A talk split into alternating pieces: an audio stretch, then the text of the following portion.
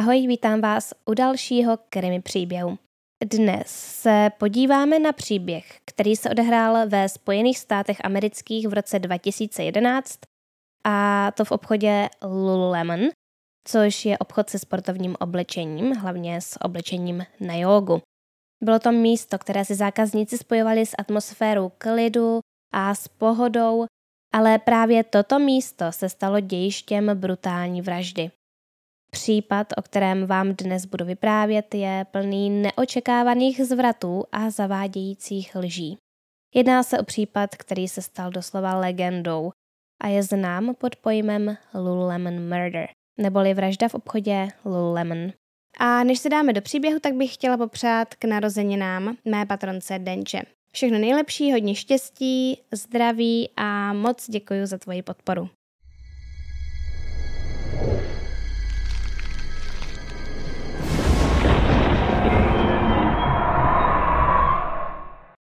Náš příběh začíná 12. března 2011 na předměstí Washingtonu DC, známém jako Bethesda ve státě Maryland. Zde se v nákupní ulici Bethesda Row nachází obchod jménem Lululemon. A Lululemon, neboli celým jménem Lululemon Atletica, je kanadská značka sportovního oblečení, která byla založena v roce 1998. V roce 2011 byla hlavní náplní značky yoga. Oblečení na jogu, yoga matky a prostě vše, co si k joze dokážete představit. Ale nezůstali jen u toho. Od té doby rozšířili nabídku a nyní mají ve svém sortimentu různé druhy sportovního oblečení, doplňky pro zdravý životní styl, produkty osobní péče a tak dále. V současné době mají 650 poboček po celém světě a i když není značka v České republice tolik známá, je to opravdu velký hráč na trhu se sportovním oblečením. Jejich cílovou skupinou jsou především bohatší klienti a jejich nejprodávanějším produktem, který je proslavil, jsou jejich legíny. Ty stojí mimochodem většinou přes 3000 korun. Ale Lululemon není jen o oblečení a značka propaguje celkově zdravý životní styl a rovnováhu mysli a těla. Dokonce pro komunitu svých zákazníků sestavili i jakýsi manifest základních hodnot značky, což jsou různá motivační hesla typu Každý den se zapojďte pro regeneraci vaší pokožky a vaší mysli. Nebo tančete, zpívejte, používejte zubní nit a cestujte. No a tento konkrétní obchod Lululemon se nachází na oné ulici Bethesda Row, což je podle obrázku na Google pěkná, elegantní a čistá nákupní ulice, kterou lemují obchody z obou stran. Mezi budovami jsou pověšená světýlka a celé místo má velmi příjemnou atmosféru. Vlastně celá ta ulice je podle dostupných informací velmi bezpečným a útulným místem. 12. března 2011 dorazila k obchodu Lululemon vedoucí této pobočky, Rachel. A to asi kolem tři čtvrtě na 8 ráno. Vytáhla klíče a chystala se odemknout, ale překvapivě zjistila, že dveře jsou už odemčené. To bylo neobvyklé, ale napadlo ji, že možná přišla některá ze zaměstnankyň dříve nebo někdo zapomněl předešlou noc zamknout. Rachel tady otevřela dveře, vkročila dovnitř, ale hned se zastavila, protože celý obchod vypadal, jako by ho někdo převrátil na ruby. Všude po zemi bylo poházené oblečení a výzdoba obchodu a skříňky byly pootvírané. Rachel došlo, že někdo v noci musel obchod vykrást. Opatrně pak zavolala do prostoru obchodu, aby se ujistila, jestli tam někdo není. A jako odpověď se ozvalo tiché sténání, které přicházelo od někud ze zadu, kde byl sklad, koupelna a místnosti pro zaměstnance. To Rachel vyděsilo natolik, že se neodvážila tam jít sama podívat. Místo toho vyšla z obchodu ven a zavolala na tísňovou linku. Potom si všimla, že u vedlejšího Apple Store stojí skupinka lidí.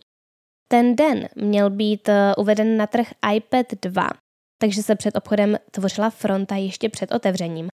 Rachel se k těm lidem vydala a zeptala se jednoho z nich, muže jménem Ryan, jestli neviděl někoho vcházet do jejího obchodu. Ryan odpověděl, že tam stojí už nejméně hodinu a během té doby se nikdo k Lululemonu ani nepřiblížil. Ona mu pak stručně rychle vysvětlila situaci a zeptala se ho, jestli by se do obchodu nevrátil s ní a aby se společně ujistili, že tam není někdo zraněný, protože tam slyšela sténání. Ryan netušil, co se děje, ale souhlasil, že jí pomůže. Rachel pak zůstala stát v přední části obchodu a čekala na policii, zatímco Ryan se vydal směrem dozadu. Po cestě si všiml, že je všude nepořádek a poházené věci. Když došel k pokladnám, uviděl, že jsou všechny otevřené a prázdné, takže bylo jasné, že obchod někdo vykradl. Všude po zemi byly poházené účtenky, ale nejhorší bylo, že si Ryan všiml, že je tam i krev. Postupoval tedy dál dozadu, kde jsou místnosti, kam nemají zákazníci přístup a tam to vypadalo ještě hůř. Nepořádek, krev a stopy po násilí byly úplně všude. Vypadalo to, že tam došlo k nějakému šílenému souboji a té krve tam bylo opravdu hodně. Na podlaze bylo spoustu krvavých otisků od bot a na jedné ze zdi byl otisk ruky, jako by se někdo opřel o zeď s rukou celou od krve. A pak tam byla dlouhá krvavá stopa, která vedla do jedné z místností. Vypadalo to, jako by tam někdo někoho táhnul po zemi. Ryan tedy sledoval tuto krvavou stopu, která vedla k fialovým dveřím. Došel k nim a zkusil je otevřít, ale dveře do něčeho narazily. Podíval se, co to je a zjistil, že je to ženské tělo, které leželo na podlaze obličejem dolů v kaluži krve. Kolem krku měla žena uvázaný provaz a bylo zcela zjevné, že je mrtvá. Brian byl naprosto v šoku z toho, co právě našel a zavolal na Rachel, že je tam někdo mrtvý a ať i hned přijede policie. Potom se otočil a chtěl jít zpátky, když si všiml napravo dalších dveří, které vedly do koupelny a zdálo se mu, že odtamtud vychází nějaké zvuky. Bez dlouhého váhání tedy ty dveře otevřel a uviděl tam ležet na zemi další ženu, která byla také celá od krve. Ležela obličejem vzhůru a kotníky i zápěstí měla spoutané plastovými pásky. Ruce měla spoutané nad hlavou a na první pohled bylo jasné, že je hodně zraněná. Měla řezné rány po celém těle a velkou ránu na čele, ale stále dýchala. Byla naživu. Takže Ryan běžel zpátky za Rachel a řekl jí, že našel dvě ženy a jedna z nich je mrtvá a druhá potřebuje co nejrychleji sanitku. Rachel ho se zděšením poslouchala a jakmile jí Ryan popsal, jak ty dvě ženy vypadaly, uvědomila si, kdo to byl. Byly to její zaměstnanky, některé měly předchozí večer zavírací směnu. Ta žena, která byla stále naživu, byla 28-letá Brittany Norwood a žena, která byla mrtvá, byla 30-letá Jana Murray. Brzy na scénu dorazila policie a záchranná služba a polovina z nich spěchala rovnou do koupelny za Britany. Ta tam stále ležela se spoutanýma rukama i nohama a vypadala, že si toho dost zažila. Měla tričko vytažené nad břicho a po celém těle bylo vidět mnoho zranění. Rozkrok jejich legín byl odstřižen nebo odříznut a policie rychle usoudila, že tam pravděpodobně byl i sexuální motiv. Brittany měla okolo krku uvázané tričko Lululemon, které útočník musel vzít z některého regálu. Neškrtilo ji ani nedusilo nebo tak něco, ale měla ho pevně uvázané kolem krku, takže to muselo být nepříjemné. V koupelně nalezli vedle Rachel sochu budhy pokrytou krví, ramínko na šaty z krví, dvě skoro vyprázdněné a převržené lahve v indexu a všude po zemi byly také papírové ručníky a spousta z nich byla nasáklá krví. Pak policie našla velký kámen, který byl také celý od krve a zdálo se, eh, že to byla hlavní zbraň použitá na Britany. Měla totiž dost těžké zranění uprostřed čela, takže si policisté mysleli, že i tím kamenem někdo praštil do hlavy. Bylo jasné, že v této místnosti došlo k boji. Všechno bylo posunuté na stranu, věci byly poházené po zemi a celkově tam byl hrozný chaos a byla to děsivá scéna. A zatímco se záchranáři starali o Britany, další skupina policistů se vydala do zadní místnosti, kde ležela Jana. Ta byla přímo na místě prohlášena za mrtvou a ta místnost, ve které byla, vypadala ještě hůř. Byla doslova zalitá krví a kolem Jany byla hluboká kaluž. A krev nebyla jen na podlaze, byla postříkaná i po stěnách až do výšky 180 cm a bylo to prostě jako, jako z hororu. Policie v místnosti našla také otevřenou sadu nářadí, která byla majetkem Lululemonu a v této sadě zůstalo jen několik nástrojů. Zbývající byly rozptýlené po místnosti a pokryté krví. Bylo jasné, že tohle nářadí bylo použito jako zbraně proti Jane. Jednalo se o francouzský klíč, kladivo a tři řezáky na krabice. A přímo vedle jejího těla ležela další socha Budhy, podobná té, která byla nalezena i v koupelně.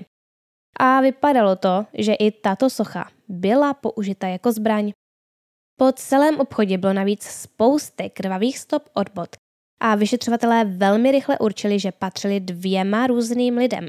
Jednalo se o e, dva různé páry bot. Jedny z nich byly malé a odpovídaly přibližně velikosti 38, takže mohly patřit Brittany nebo Jane. Ale druhý pár byl mnohem větší. Byla to pánská velikost 48, takže to byly obří stopy. A tyto velké stopy vedly ke dřezu v jedné ze zadních místností a tam najednou končily. Vypadalo to, jako by někdo ty boty možná opláchl a pak si je zase obul nebo je odnesl v ruce. A pak tady byl zadní unikový východ.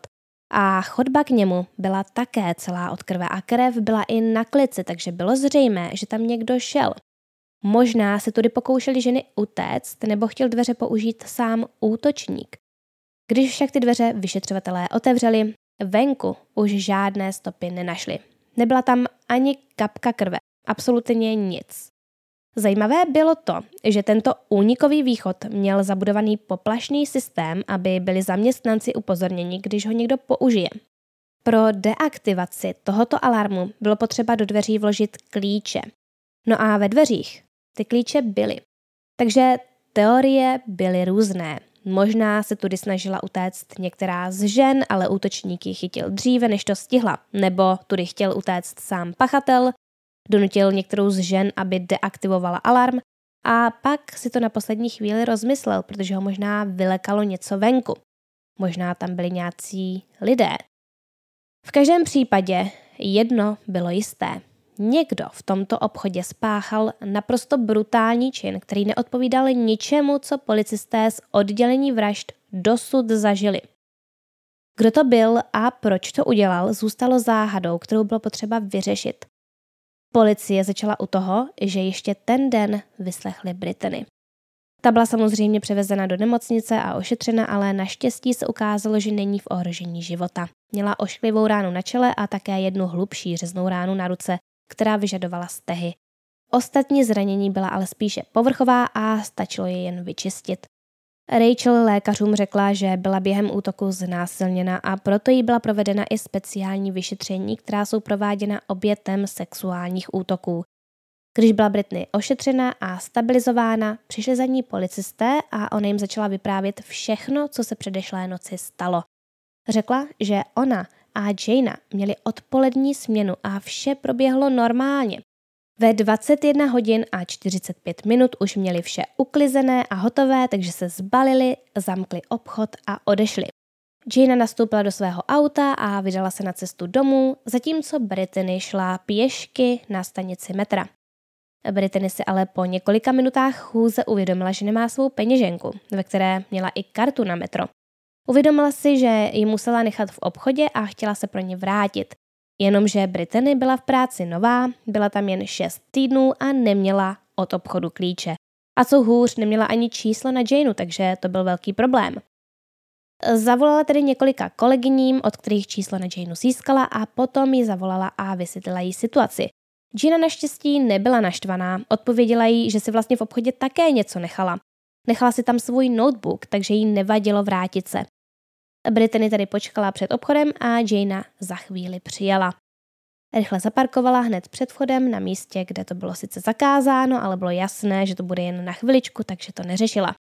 Gina odemkla a obě vešly dovnitř. Gina si vzala svůj notebook a Brittany chvíli hledala svou peněženku, ale nemohla ji najít. Obě se dívali okolo sebe, ale nikde nebyla, takže Gina nakonec Brittany nabídla, že jí půjčí svou kartičku na metro a můžou tu peněženku zkusit najít zítra. Brittany jí byla velmi vděčná a její nabídku přijala. Chystali se znovu opustit obchod, když zjistili, že jsou přední dveře otevřené. A to bylo zvláštní, protože sice nezamkli, ale určitě dveře zavřeli. A pak přišel ten moment. V jedné vteřině se z klidného večera stala noční můra. Spoza regálu se vynořili dva muži, jeden vysoký a druhý malý. Oba byli celý v černém oblečení, přes obličej měli lyžařské masky a na rukou rukavice. Ten vyšší měřil přes 180 cm a hned skočil na Janeu, zatímco ten nižší měl kolem 160 cm a zaměřil se na Brittany. Muž, který skočil na Janeu, ji udeřil do hlavy a srazil ji k zemi. Potom ji za vlasy odtáhnul někam dozadu a od toho okamžiku Brittany prý neměla tušení, co se s Janeou dál dělo. Menší muž ji mezi tím odtáhl k pokladnám a začal ji instruovat, co má dělat. Řekl jí, ať odemkne pokladny, vytáhne všechny peníze a dá je do batohu, který si tam sebou přinesl. Ona to celá roztřesená udělala a pak i ji, její útočník, odvlekl dozadu, ale do jiné místnosti, takže Janeu neviděla. Bylo to prý všechno strašně rychlé, takže sotva stihla vnímat, co se děje. Vzadu jí muž spoutal k sobě kotníky a pak ruce nad hlavou a začal jí být.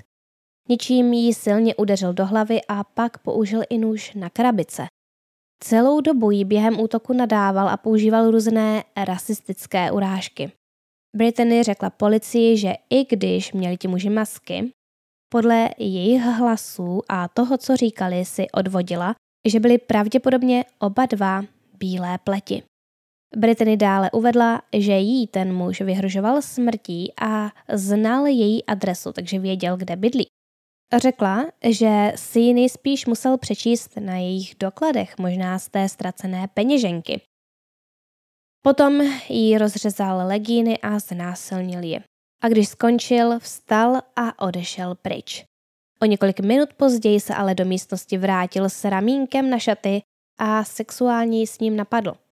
Bylo to prý naprosto strašné a celou tu dobu Brittany slyšela Janeu křičet z vedlejší místnosti. Slyšela prý různé rány a zdálo se jí, že to je nekonečné. Po nějaké době ale Janiny výkřiky zeslábly, byly méně časté a tiší, dokud úplně neustaly. Pak přišel děsivý okamžik, kdy útočník zvedl svázanou ze země a odtáhli do místnosti, kde byla Jana. Pak jeho hodil na Janino mrtvé tělo a řekl jí, že ji nechají naživu, ale jen proto, že s ní byla větší zábava. Nakonec si ale odvlekli do koupelny pro zaměstnance, kde byla další ráno nalezena. Brittany byla tímto hrůzným zážitkem velmi traumatizovaná a měla problém vůbec vypovědět, co se stalo. Celou dobu plakala, dělala dlouhé pauzy a těžce dýchala. Pořád opakovala, že tam bylo hrozně moc krve. A taky se za to, co se stalo, obvinovala. Říkala, že kdyby si nezapomněla tu peněženku a nechtěla se vrátit, Jana by byla ještě naživu. Všichni ji samozřejmě ujišťovali, že to nebyla její chyba, ale ona zjevně trpěla takzvaným syndromem přeživších. Ten se vyskytuje u lidí, kteří přežili nějakou život ohrožující událost a poté pocitují vinu za to, že oni přežili, zatímco ostatní ne.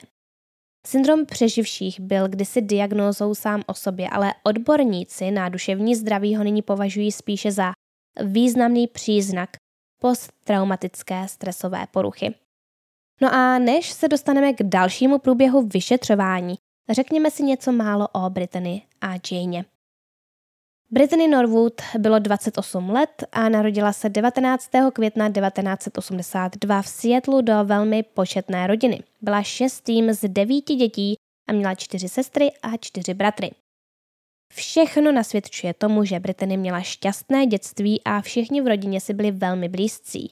Její otec měl vlastní čalounickou firmu a vydělával slušné peníze, takže rodiči dokázali dětem zaplatit soukromé školy, různé kroužky a tak podobně. Brittany byla úspěšná a ambiciózní studentka, která vynikala především ve sportech. I když byla hrozně drobná, byla velmi silná a ze všeho nejvíc milovala fotbal. V době, kdy měla nastoupit na střední školu, se ale její rodina dostala do finančních problémů. Narostly jim dluhy, především za zdravotní péči a její rodiče vyhlásili bankrot. Takže pro Britany začaly trochu těžší časy, ale i přesto vše zvládala dobře. Na střední si převydělávala hlídáním dětí ze sousedství a když měla jít na vysokou školu, získala díky svým sportovním schopnostem stipendium. Nastoupila na univerzitu Stony Brook v New Yorku, kde studovala sociologii a byla součástí fotbalového týmu. Byla dokonce zvolena nejlepší obránkyní roku 2003. Po dokončení studií se přestěhovala do Washingtonu DC se svou sestrou Marisou a začala pracovat jako recepční v hotelu.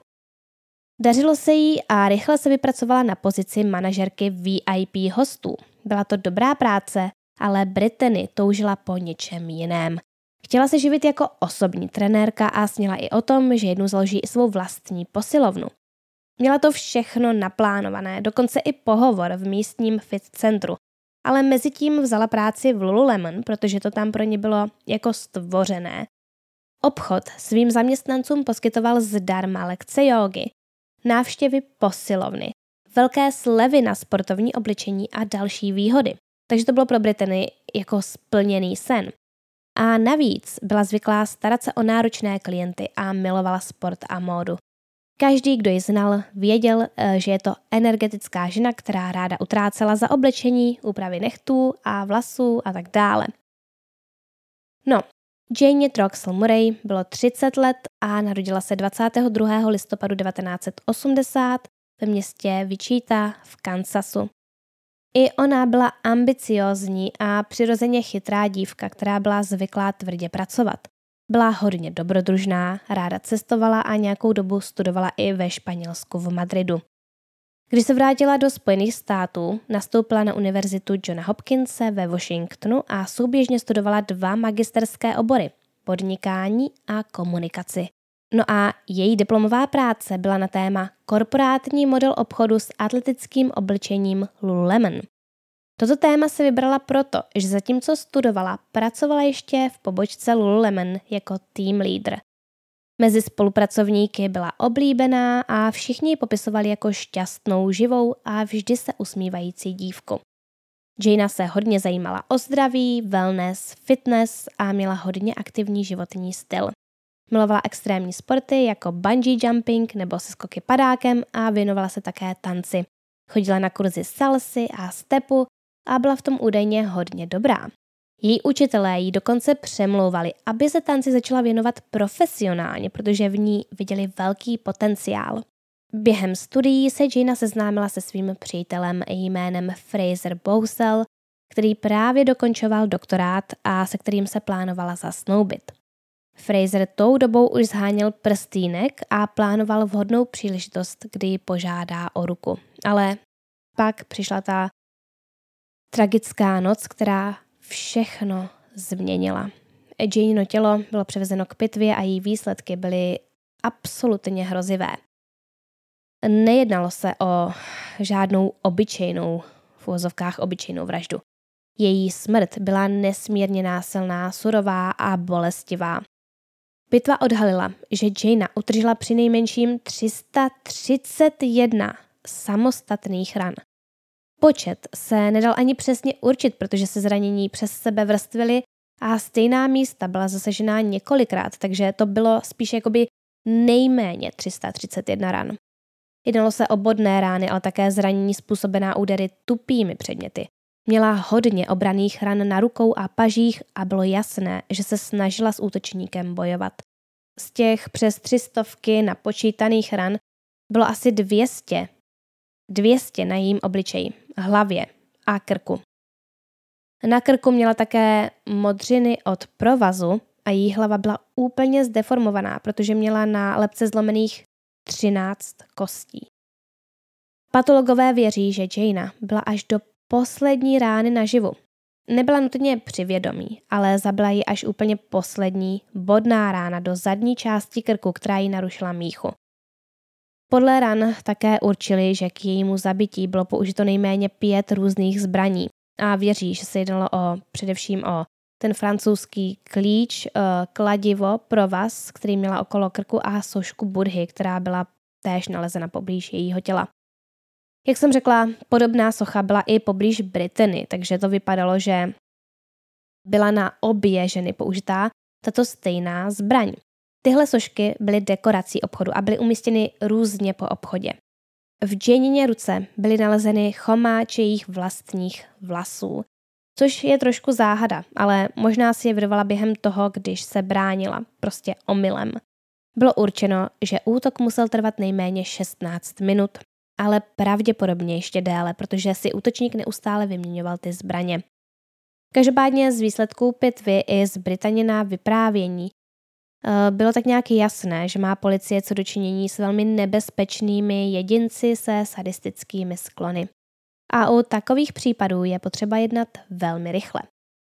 První věc, kterou policie udělala po vyslechnutí Britany, bylo to, že zkontrolovali bezpečnostní kamery. Zjistili ale, že v Lululemonu ani v ostatních obchodech na té dané ulici žádné kamery nebyly. Kromě, kromě jednoho obchodu. A tím obchodem byl Apple Store, který byl hned vedle Lululemonu. Ty dva obchody spolu sdílely zeď.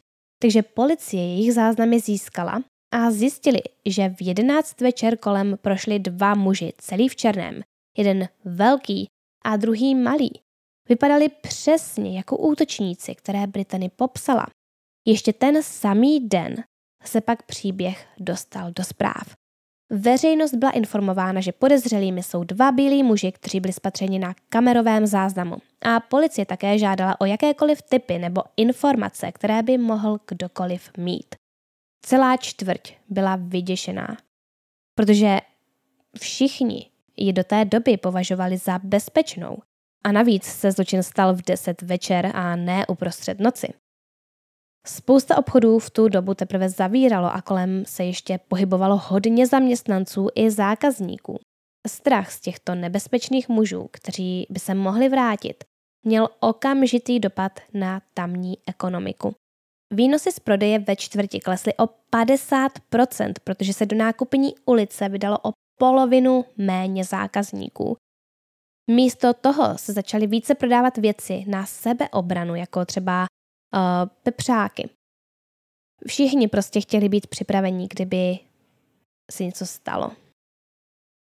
Policie stále čekala na výsledky různých forenzních testů uh, z místa činu a tak mezi tím chtěli vyspovídat každého, kdo se v době vraždy vyskytoval poblíž.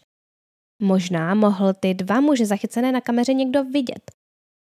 A začali se zaměstnanci Apple Store, kteří tam ten večer byli přítomní. Ukázalo se, že ten večer byli v obchodě tři pracovníci.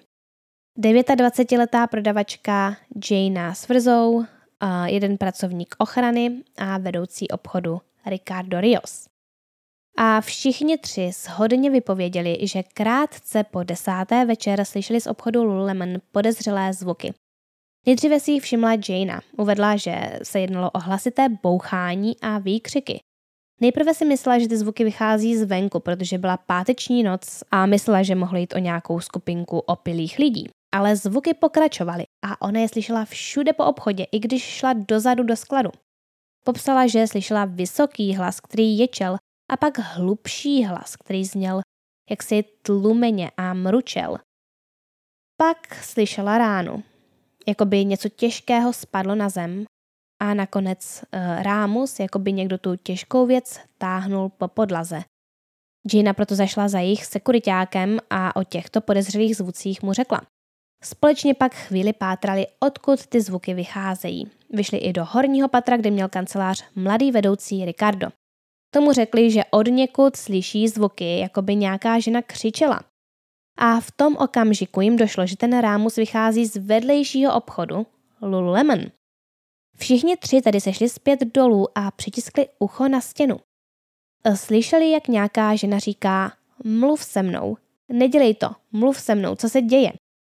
A pak slyšeli jiný, tižší hlas, který řekl, bože pomoz mi, prosím pomoz mi. A hlasité zvuky stále pokračovaly, takže Ricardo přistoupil k té zdi a zabušil na ní, aby jim dal najevo, že se mají stišit. Gina se pak prý zeptala, jestli by neměli přivolat policii, ale Ricardo jí odpověděl, že se nejspíš jedná o nějaké soukromé drama. Podle něj to znělo, jako by jedna osoba sdělila té druhé nějaké tragické zprávy a snažila se jí přemluvit, aby si o tom spolu promluvili. A ty hlasité rány si vysvětloval tím, že nejspíš v obchodě spadl regál s oblečením nebo něco takového.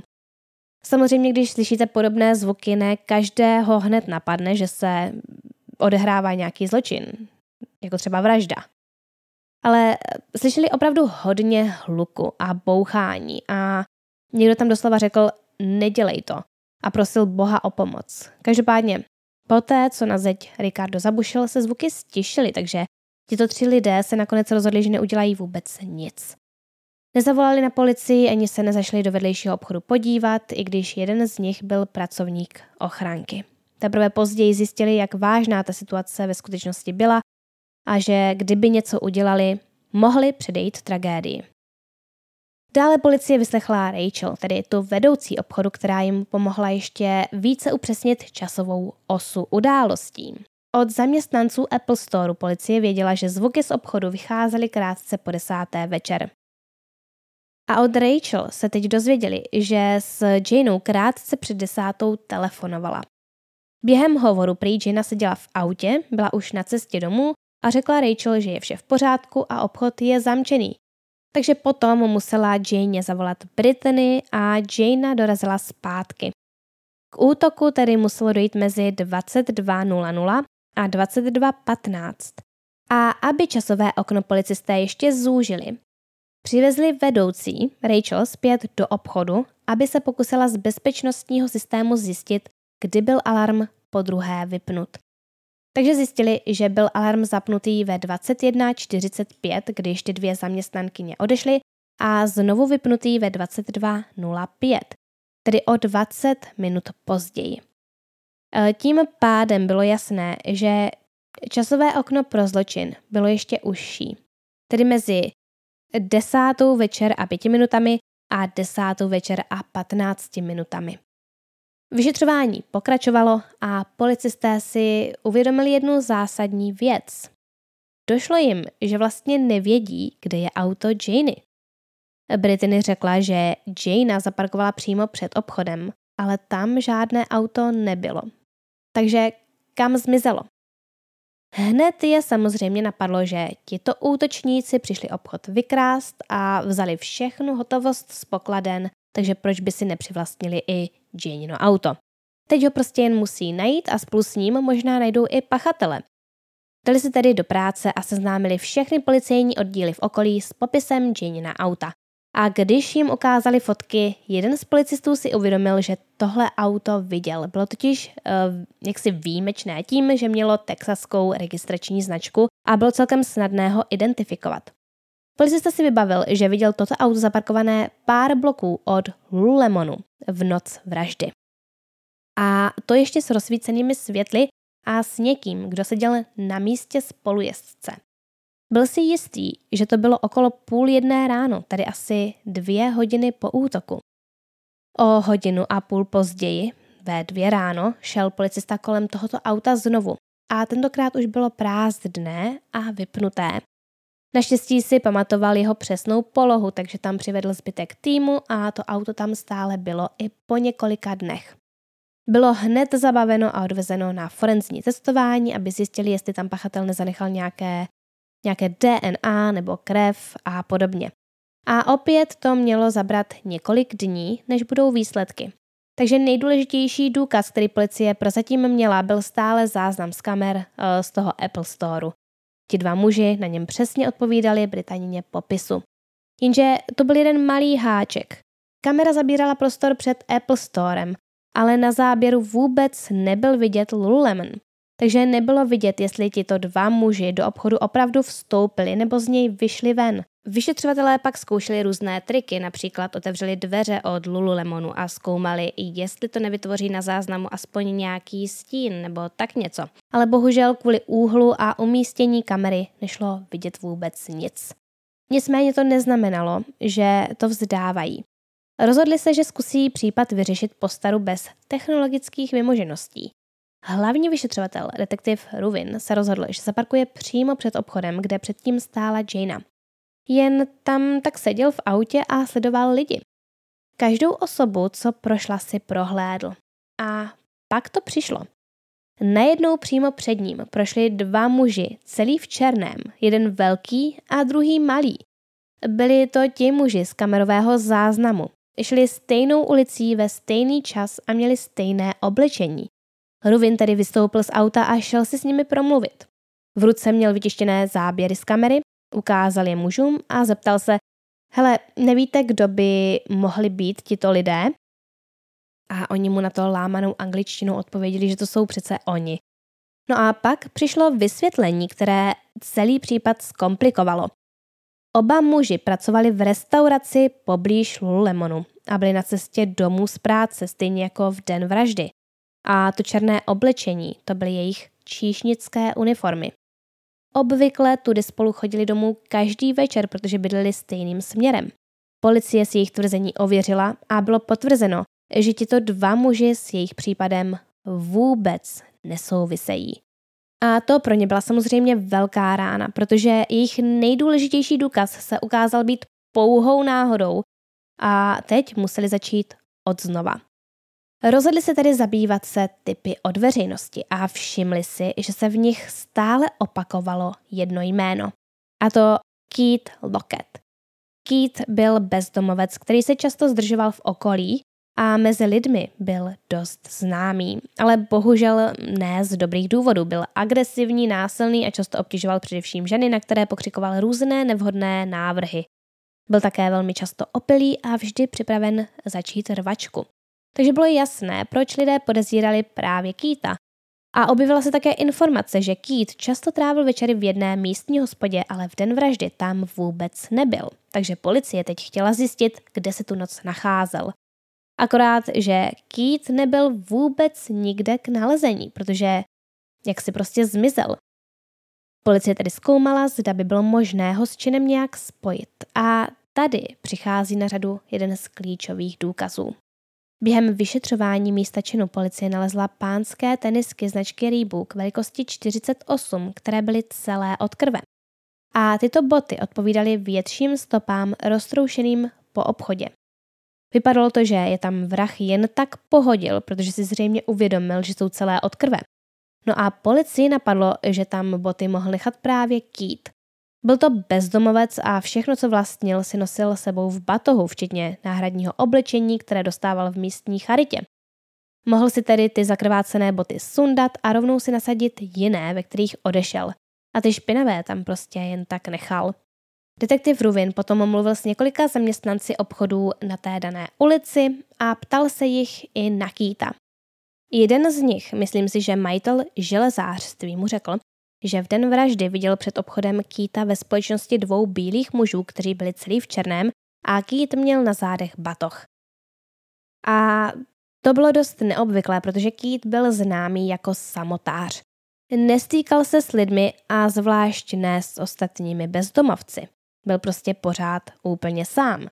Takže bylo zvláštní, že by si najednou našel dva kamarády. Bylo jasné, že ho musí najít a vyslechnout. Jenomže Keith neměl žádnou adresu a žádné trvalé bydliště, takže to byl velký problém. Policie po něm ale vyhlásila pátrání a hned další den se ukázalo, proč Keith zmizel. Byl nalezen v nemocnici asi 16 kilometrů od onoho obchodu. Celý od krve a zraněný. Byl tam převezen den předtím, protože byl na ulici nalezen v hrozném stavu a nedal se přehlédnout. Policisté za ním do nemocnice přijeli a rovnou ho zatkli a převezli na stanici. Neměli sice dostatek důkazů, které by ho spojovaly s vraždou Jane Murray, ale ukázalo se, že byl Keith hledaný už pro nějaký jiný zločin, který souvisel s podáváním alkoholu nezletilým. Takže to jim umožnilo ho zatknout a přivést na stanici dříve, než jim zase zmizí. První věc, kterou chtěli vědět, bylo, jak skončil v nemocnici a proč byl celý od krve. Kitův příběh byl jednoduchý, ale i tak nesrozumitelný. E, dostal se prý do rvačky s jiným bezdomovcem. Pořád opakoval, že dostal od někoho do nosu, ale více z něho prostě nedostali. Jeho výraz byl dezorientovaný, měl vystrašené oči a celá jeho postava prostě vyzařovala chaos. Když se ho zeptali, jestli to v Lululemonu udělal on, Odpověděli jim, že by si měli více dávat pozor na mladíky se skateboardy, kteří odtamtud prý utekli. Ale víc jim neprozradil. Pořád se motal jaksi v kruzích. Detektiv Ruvin a jeho tým poslouchali Keithův příběh, ale něco jim nesedělo. Útok na ženy, který vyšetřovali, byl nesmírně brutální, chladnokrevný, plánovaný. Byla to práce někoho, kdo byl silný a chytrý a to Keith prostě nebyl.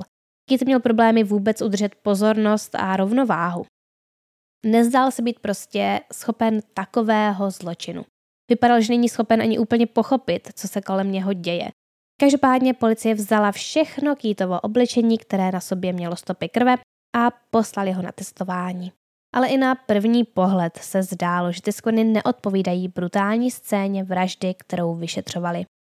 Nebylo tam tolik krve, prostě tam bylo jen několik kapek a skvrn a nějaké stříkance na botách a na džínsech. A ta krev na oblečení se zdála být čerstvá, takže jeho příběh o tom, že se včera s někým popral, dával smysl. Možná ale mohl znát ty muže, kteří to udělali a se kterými byl viděn i na té ulici. Keith byl tedy převezen do vazby a čekalo se na výsledky testování, takže policie musela mezi tím dělat jiné věci.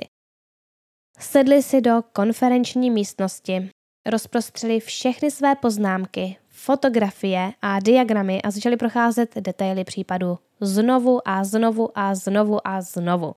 A najednou eh, si začali všímat nesrovnalostí, které dříve přehlédli. Byly to jen drobnosti, ale i tak chtěli všechno prověřit. První věc, která je zarazila, byla absence tradičních zbraní. Útočníci si sebou nepřinesli žádné pistole ani nože. Prostě nic, co by odpovídalo standardnímu profilu zločince. Místo toho použili věci, které našli v obchodě. Sošku budhy, nářadí a dokonce i ty pouta. Policie totiž našla na místě zásobu těchto pout, těchto jakoby uh, pásků a zjistili, že byly majetkem obchodu Lululemon. A byla to ta stejná pouta, nebo spíš pásky, které útočníci použili ke svázání Britany. Takže to vypadalo, že tam ti muži prostě vešli bez ničeho a absolutně nevybavení. A jak věděli, že tam je skříňka s nářadím? A jak během útoku tak rychle našli pouta? Mohl to být náhodný objev, ale policisty napadlo, že už tam ti útočníci možná dříve prostě byli a nejspíš to v obchodě znali. A tato myšlenka otevřela dveře novým teoriím a novým otázkám. Policii se zdal například dost zvláštní to, že útok trval tak dlouho a byl tak systematický. Zdálo se, že nešlo o chaotický a nekontrolovaný výbuch hněvu, což se často stává při loupežných přepadeních. Místo toho to spíše vypadalo jako něco promyšleného a předem naplánovaného. Policie začala uvažovat o motivu a napadlo je, že se mohlo jednat o osobní útok, zaměřený proti konkrétním lidem. Mohl to být někdo, kdo měl něco proti Jane nebo Brittany. A i když útočníci vykradli pokladny, příliš mnoho detailů naznačovalo, že tohle nebylo pouze o penězích. Pachatelé tam strávili příliš mnoho času vším tím měněním zbraní a prodlužováním trápení obou dívek. A vzpomněli si, jak jim Brittany popisovala některé detaily, jako že ji hodili na tělo Janey a že znali její adresu. Policie došla k názoru, že se určitě nejednalo jen o náhodné zločince, ale někoho, kdo oběti znal.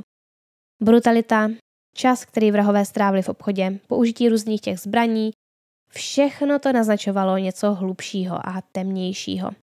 Další věc, která se policie nezdála, byly ty krvavé stopy. Ty větší patřily teniskám Reebok velikosti 48, ale když se zamyslíte, byli tam čtyři lidé. Jana, Brittany a ti dva útočníci. Tak proč tam byly jen dvoje různé stopy? Dávalo by to smysl, kdyby Jana byla už mrtvá ve chvíli, kdy bylo po zemi větší množství krve. Ale to by tam pak byly aspoň troje stopy. Ukázalo se totiž, že ty menší patřily Brittany. A co bylo ještě podivnější, bylo to, že ty zakrvácené boty Reebok ve skutečnosti patřily obchodu Lululemon. Rachel policii řekla, že vlastnili uh, dva páry bot, které půjčovali zákazníkům, kteří si přišli vyzkoušet jejich sportovní oblečení, ale neměli k němu vhodnou obuv. Takže pokud někdo přišel například v kozečkách, mohl si tyto boty půjčit a vyzkoušet, jak bude oblečení vypadat s teniskami. A velikost 48 měli proto, že to je jedna z největších velikostí, takže by měli sedět všem. Takže policie byla ještě více zmatená, protože proč by útočník přišel do obchodu, nazul si boty, které tam našel a pak chodil v krvi a dělal stopy a potom je tam nechal a odešel. Mohl si je nazout, aby tam nezanechal otisky svých vlastních bot. Ale na druhou stranu, jak by útočník věděl, že tam ty boty vůbec jsou? A další věcí, která policii zaujala už od začátku, bylo to, jak velké byly rozdíly ve zraněních Brittany a Janey. Jana Murray utržila jedny z nejhorších zranění, jaké kdy viděli. Měla 331 ran, byla bytá a bodaná do té míry, že její tělo bylo k nepoznání, zatímco Brittany Norwood měla jen několik škrábanců, modřin a větší ránu na čele a na ruce.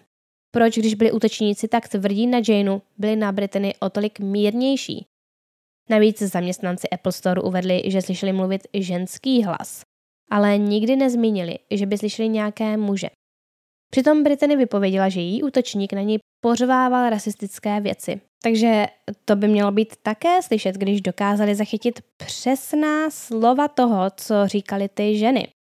No a poslední věc byla ta, že pokud by byl útok plánovaný a zaměřený konkrétně proti Britany a Jane, proč by si útočníci zvolili čas, kdy měl být obchod už zavřený?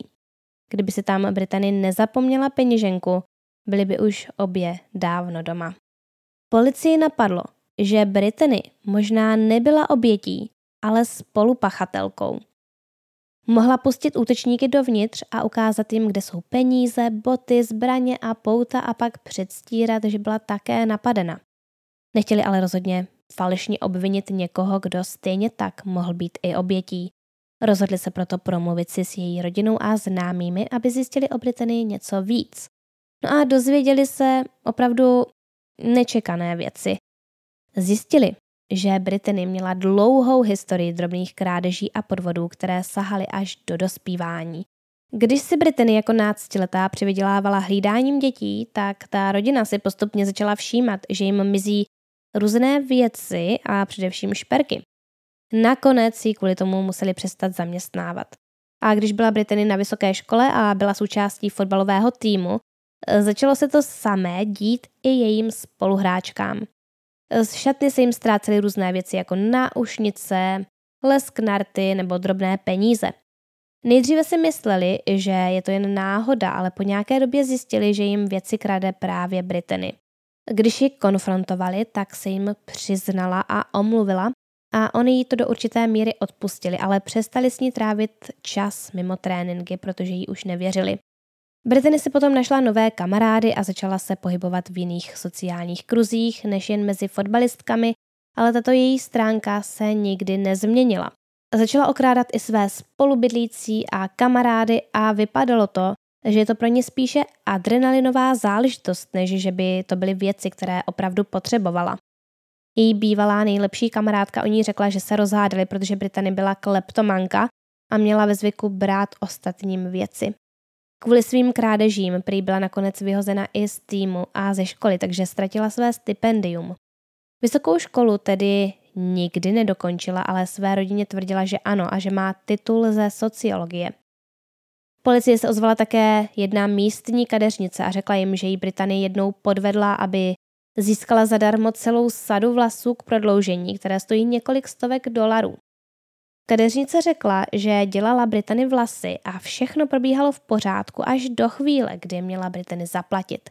Najednou byla celá rozhozená a tvrdila, že jí někdo ukradl veškerou hotovost z tašky. Kadeřnici jí bylo líto a uvěřila tomu, že jí možná jeden z jejich klientů nebo zaměstnanců peníze vzal. Takže jí řekla, OK, nedělej si starosti a přines mi ty peníze později. Ale uteklo několik týdnů a Britany se tam neukázala. Kadeřnice jí tedy napsala zprávu na Facebooku a Britany si ji prostě blokla. Chvíli trvalo, než si uvědomila, že Britany ve skutečnosti nikdo neokradl. Ona se prostě jen chtěla vyhnout placení. Dále při proklepávání Britany policie zjistila, že když jí bylo kolem 25 let, měla přítele. Byl o něco starší než ona a byli spolu nějakou dobu, než se rozhodli jít každý svou cestou. On si pak našel novou přítelkyni, ale Brittany se s tím nikdy nesmířila. Začala psát zprávy jemu i jeho nové přítelkyni a oni si ji museli zablokovat. I přesto pak ale Brittany nacházela další způsoby, jak je kontaktovat. Jednou se dokonce vloupala do domu tohoto muže a ukradla tam několik jeho věcí a věcí jeho nové přítelkyně. Nějakou elektroniku, oblečení, náušnice, prostě věci, které se jí líbily. Bývalý přítel byl zděšený a požádal o vydání zákazu přibližování. Ale Brittany ho i tak porušila a to hned několikrát. Jen dva týdny po vydání zákazu si její bývalý přítel všiml, že Brittany stojí za oknem jeho kanceláře a zírá na něj. A ještě ten samý večer ho pak ve svém autě sledovala až domů. Policisté po zjištění těchto informací usoudili, že Brittany nebyla vyrovnaná osoba a možná mohla být i opravdu nebezpečná. Proto znovu vyslechli zaměstnance Lululemonu a zjistili, jaká byla Brittany v práci a jaký měla vztah s Janeou. A dozvěděli se zásadní informaci. Brittany byla podezřelá, že v obchodě krade. Občas tam totiž chybělo nějaké zboží a věci se ztrácely i jejím kolegyním. Byly to prý prostě jenom drobnosti, jako lahvička parfému nebo menší bankovky, prostě věci, které se nechávaly zaměstnanci ve svých taškách. Podezření nakonec vygradovalo do bodu, kdy se musela konat schůzka vedoucích pracovníků, kde byla i Rachel a Jana. Na této poradě se všichni dohodli, že se bude každá ztracená věc důkladně vyšetřovat a pokud bude Britany přistižena při krádeži, bude okamžitě propuštěna. A pak se stala věc, která všechno přiostřila. V den vraždy Jana zavolala Rachel a sdělila jí, že má pocit, že Brittany ukradla nějaké legíny. V obchodě platilo pravidlo, že vedoucí pracovník může na konci každé směny zkontrolovat tašky zaměstnanců. A protože Jana Brittany podezřívala, rozhodla se, že to bude po ní vyžadovat. A uvnitř její tašky našla legíny Lululemon, které na sobě měly ještě cenovku. Brittany řekla, že si je dnes koupila a Gina se jí zeptala, komu tedy platila. Ona řekla jméno jedné kolegyně, ale Jana jí později zavolala a ta jí řekla, že Brittany rozhodně nic neprodala. Takže byla přistižena. Brittany musela vědět, že se na její lež brzy přijde a možná to mohlo být motivem k tomu, aby se Jane zbavila, než to někomu stačí říct. No a někdy v tomto stádiu vyšetřování se policii podařilo získat výsledky forenzních testů z auta Janey. Bylo v něm nalezeno hodně krve obou žen, Janey i Brittany. To bylo celkem očekávané, pokud ho někdo řídil hned po útoku. Ale tato skutečnost nebyla tím, co vyšetřovatele zaujalo. Podivná věc byla, že v autě byla také nalezena čepice, na které byla krev Brittany. A tato krev byla na velmi specifickém místě. Byla zevnitř, úplně vepředu uprostřed, kde se čepice nejspíš dotýkala něčího čela. A velkou ránu na čele měla samozřejmě Brittany. Takže to ona byla zřejmě ta, kdo Janino auto odvezl. Tato čepice se stala klíčovým důkazem, který ji s činem jasně spojoval. Policie potom přivedla Brittany k dalšímu výslechu a chtěli od ní získat více informací bez toho, aby jí dali najevo, že ji podezírají. Zželi jí vyslýchat ohledně Janina auta. Ptali se jí, kde bylo zaparkované, když se vrátili do obchodu a Brittany odpověděla, že stálo přímo před vchodem. Když se jí pak zeptali, jestli ví, jaké auto Jana řídila, odpověděla, že neví a že v něm nikdy nejela. Pak se rozhovor stočil k, k poutům, kterými byla svázaná. Brittany tvrdila, že e, je jeden z mužů vytáhl z batohu, ale když jí detektivové řekli, že byla zásoba těchto plastových pásků, těchto stahovacích pásků nalezena v obchodě, začala váhat. Nakonec ustoupila a přiznala, že si ve skutečnosti není jistá, odkud pouta pocházela. A v tom okamžiku zdůraznila, jak je vystresovaná a traumatizovaná tím, co se jí stalo a požádala, zda může odejít. Detektivové jí to umožnili, protože stále nebyla oficiálně vedena jako podezřelá, nicméně tento výslech pouze posílil jejich pochybnosti. Policisté si poté promluvili s odborníky, kteří Britany vyšetřili a ti uvedli, že hlubší rána na její ruce byla pravděpodobně způsobena tím, že eh, v ruce držela nějakou ostrou zbraň, která ji ujela a pořezala ji. Rána se táhla od mezery mezi palcem a ukazováčkem a vedla až k zápěstí. Ale Brittany nezmínila, že by v nějakém okamžiku měla v ruce zbraň. Měla být přece spoutaná. Její zranění na čele pak bylo způsobeno ránou nějakým tupým předmětem, možná tím kamenem, co ležel vedle ní. A zranění bylo navíc na dost neobvyklém místě, prostě přímo uprostřed čela, takže existovala teorie o tom, že Brittany klečela a útočila na někoho s nějakým předmětem v ruce a když se napřáhla dozadu, omylem se uhodila do čela. Další věcí bylo to, že Brittany tvrdila, že byla znásilněna, ale podle výsledků testů nebylo nic takového prokázáno. Policie po těchto zjištěních byla přesvědčena, že Brittany nebyla jen spolupachatelka.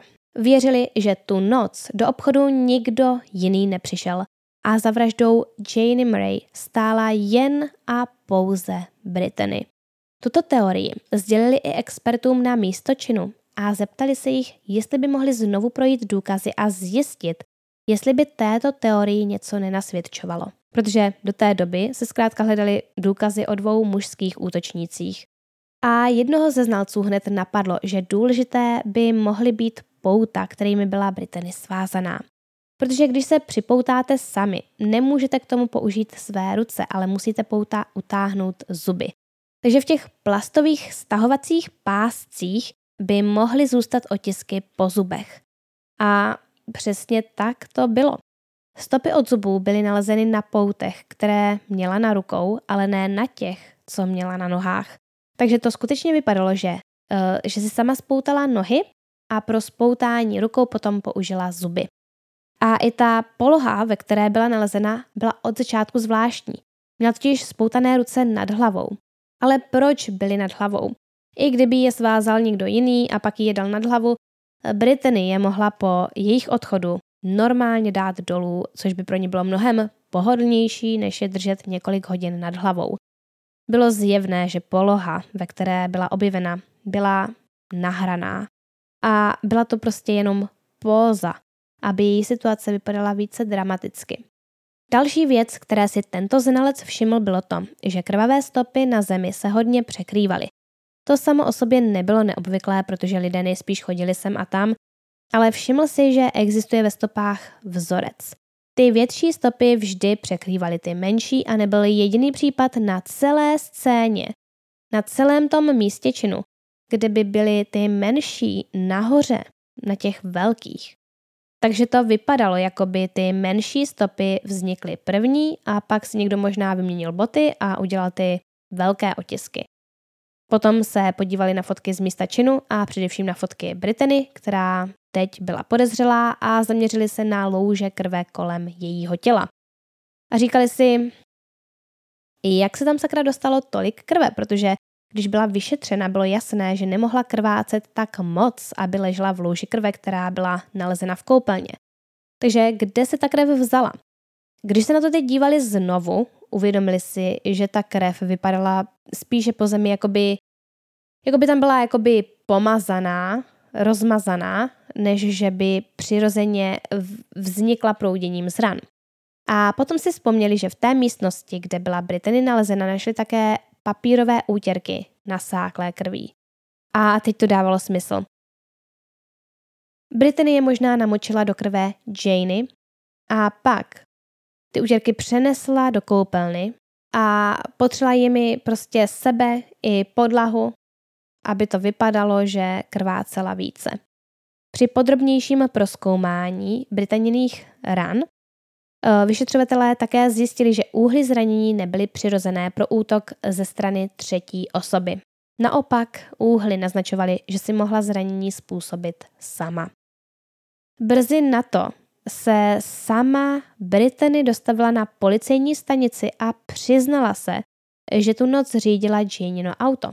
Možná si uvědomila, že v něm nechala tu čepici, ale každopádně přišla za nimi sama a začala jim vyprávět podivný příběh. Řekla, že jí útočníci přinutili, aby si vzala Janiny klíče od auta a odvezla ho někam pryč, kde nebude tolik vidět. Ona ho tedy odvezla o kousek dál na parkovací místo a potom se pěšky vrátila do obchodu. Policisté se jí ptali, proč v tu chvíli neutekla a místo toho se tam vrátila. A ona odpověděla, že měla strach, protože jí vyhrožovali, že ji zabijí a navíc znali i její adresu. Dokonce řekla, že po cestě zpět do Lululemonu potkala nějakého policistu, ale stejně nic neudělala. Takže detektivové tam seděli a poslouchali Britanino vyprávění, ale byli si jistí, že lže. Po krátké konzultaci se pak rozhodli, že nastal čas Britany konfrontovat se všemi důkazy a podezřeními, které se proti ní nahromadily. Na rovinu jí řekli, že její příběh je plný nesrovnalostí a že jim musí říct celou pravdu o tom, co se té noci stalo. Ona začala plakat a bránila se, že jim vše už řekla. Oni pak začali popisovat všechny důkazy, které proti ní měli, že si rány způsobila sama. E, mluvili o tom, jak ležela s rukama nad hlavou a že našli stopy od jejich zubů na těch plastových poutech. Britany se potom na ně jen podívala a tiše se zeptala, jestli může jít domů. A oni oznámili, že nyní je podezřelá a přečetli jí její práva včetně toho, že může zavolat právníkovi. Ona jim odpověděla, že chce mluvit se svými sourozenci, kteří na ní čekali venku. Takže potom uh, policisté přivedli Britaninu sestru Merisu a bratra Krise a znovu před nimi začali procházet všechny důkazy. Chris Brittany radil, aby s policisty spolupracovala, aby mohli přijít na to, co se stalo.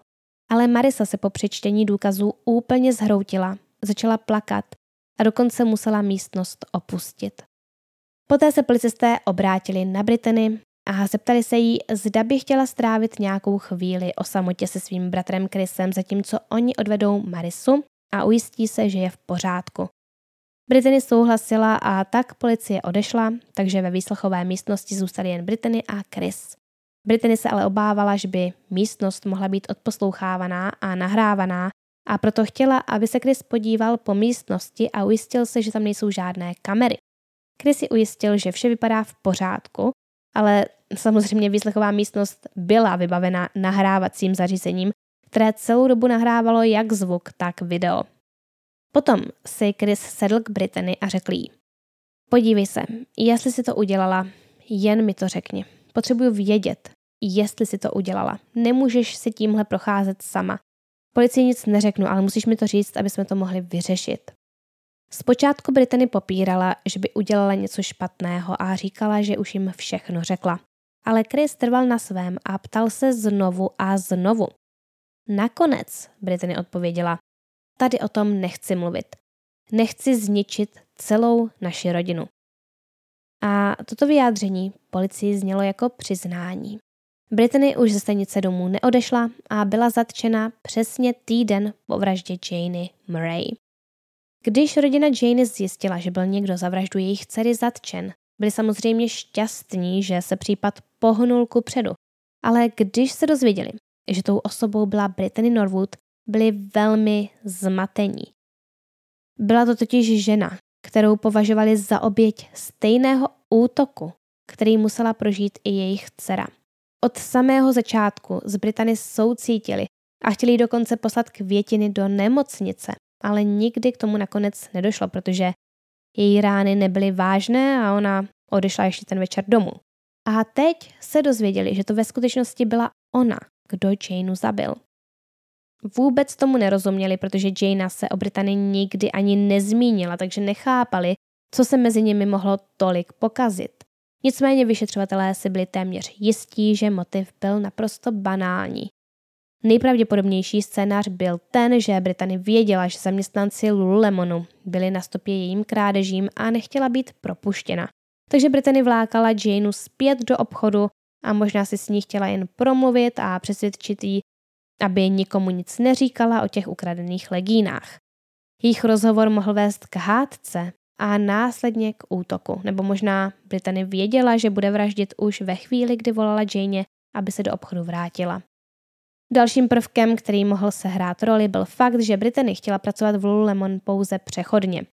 Měla naplánovaný pohovor v místním fitku jen pár dní po vraždě.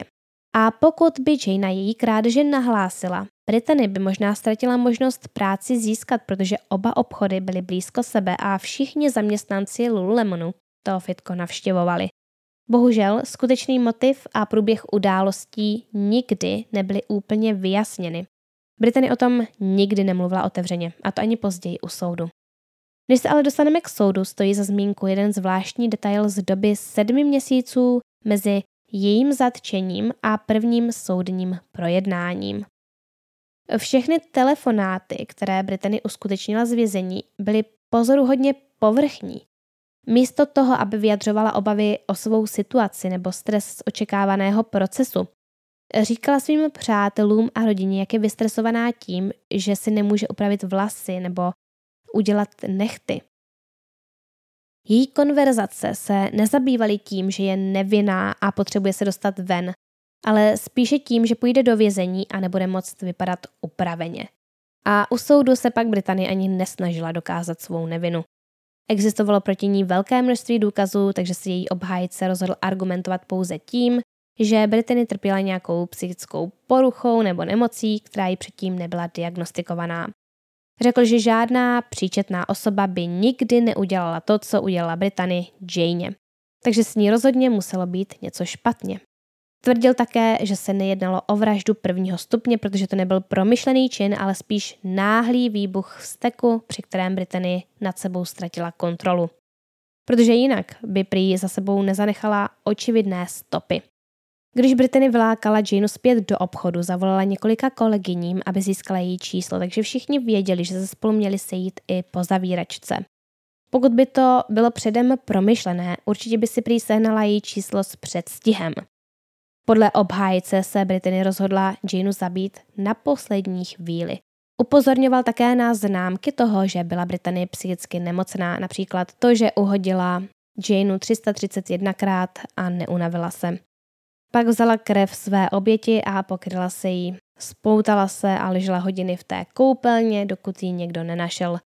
Kromě toho obhajce připomněl u soudu i jejího bývalého přítele, kterého Britany stolkovala a vloupala se k němu, což podle něj byly varovné znaky, že tato žena byla psychicky labilní. A to bylo všechno, co obhajoba tvrdila, protože bylo jasné, že to Britany udělala. Takže se akorát snažili pro ní domluvit co nejnižší trest. Na porotu to ale nezabralo a za méně než hodinu vynesli verdikt. Zhledali Brittany Norwood vinou z vraždy prvního stupně. Soudce potom odsoudil Brittany k doživotí ve vězení bez možnosti podmínečného propuštění. Řekl o ní, že je obřím nebezpečím pro společnost. Její čin popsal jako chladnokrevnou, brutální, vypočítavou a zlomyslnou vraždu. Předtím, než Brittany opustila soud, tak především mi promluvila a vyjádřila svou lítost. Řekla, že jí moc mrzí, co udělala a než odejde do vězení, chce se rodině Janey hluboce omluvit.